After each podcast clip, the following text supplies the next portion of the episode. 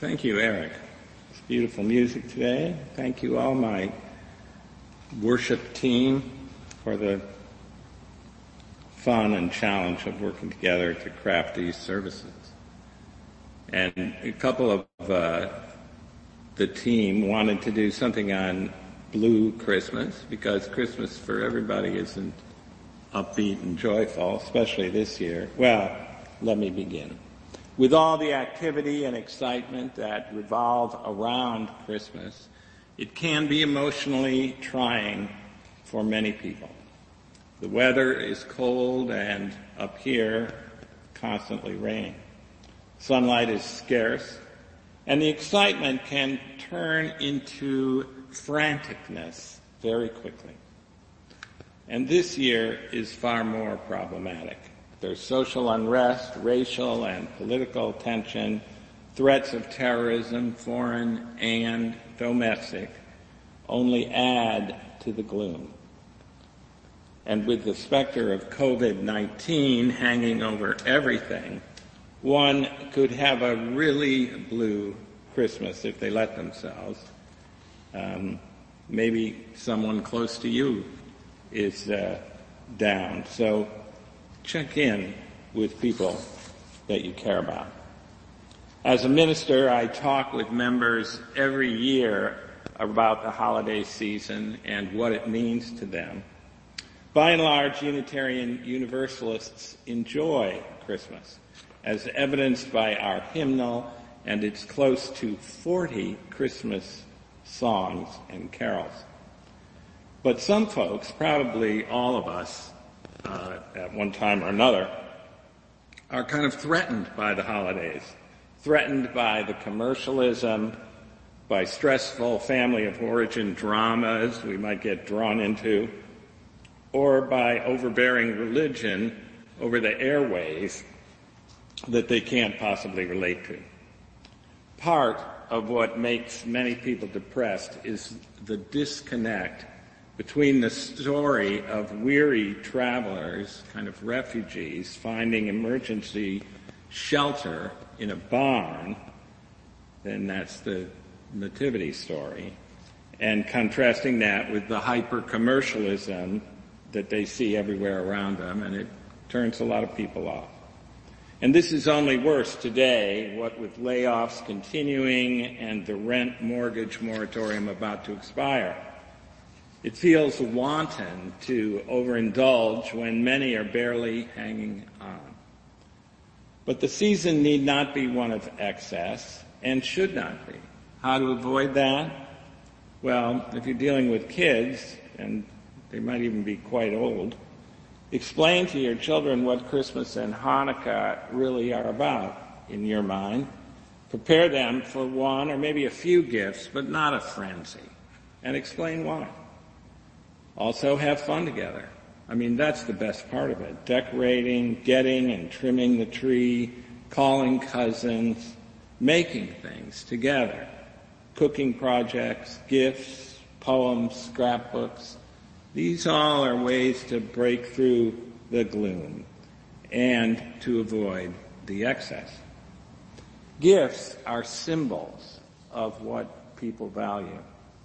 But there are a lot of ways to express what we value to others. Spring, spending time with those we love is probably the best way. Mary Pipher, child psychologist, best selling author of Reviving Ophelia and other books, and an active member of the First Unitarian Church of Omaha, lists four things children remember, usually very positively, about their lives growing up. Dinner together around the dinner table, outdoor activities, vacations, and holiday celebrations, especially with extended families. COVID puts the damper on some of these activities for sure, but they can be adopted. Sometimes the adaptation ends up being better than the decrepit old form that it is replacing. My mom created a stupid family game. She called it Hilaria, involving the exchange of useless knickknacks, a lot of bidding and competitive uh, hijinks. We have been playing this game now for 35 years, and this year we're customizing it for Zoom. Even via Zoom, people are often threatened by the whole idea of getting together with their extended families. Many of us have issues, or have had them, with our parents, our in-laws, or our siblings. Well, yeah, many of us have had these kinds of issues. Of course. What can I say? I mean, it's the human condition. You try to be in your group, your family group, but not get stuck, caught back up in some kind of undifferentiated ego mass. Try to be an agent of generosity and forgiveness and say out loud, I love you. And as I always love telling people at the time, and my former wife Deborah and her sister Cindy, uh, their mother was complaining at a Christmas time that, oh, come on, girls, all I want from you is a relationship. And both simultaneously went, Mom, this is a relationship. Recognize that relationships are the way they are and give them a break and yourself a break. Some of us are put off by those who use the holidays to show off their religiosity. They want to put Christ back in Christmas. In fact, Christ is an add-on overlaid on pagan roots. Also, there is an unseemly mixing of religion and commercialism.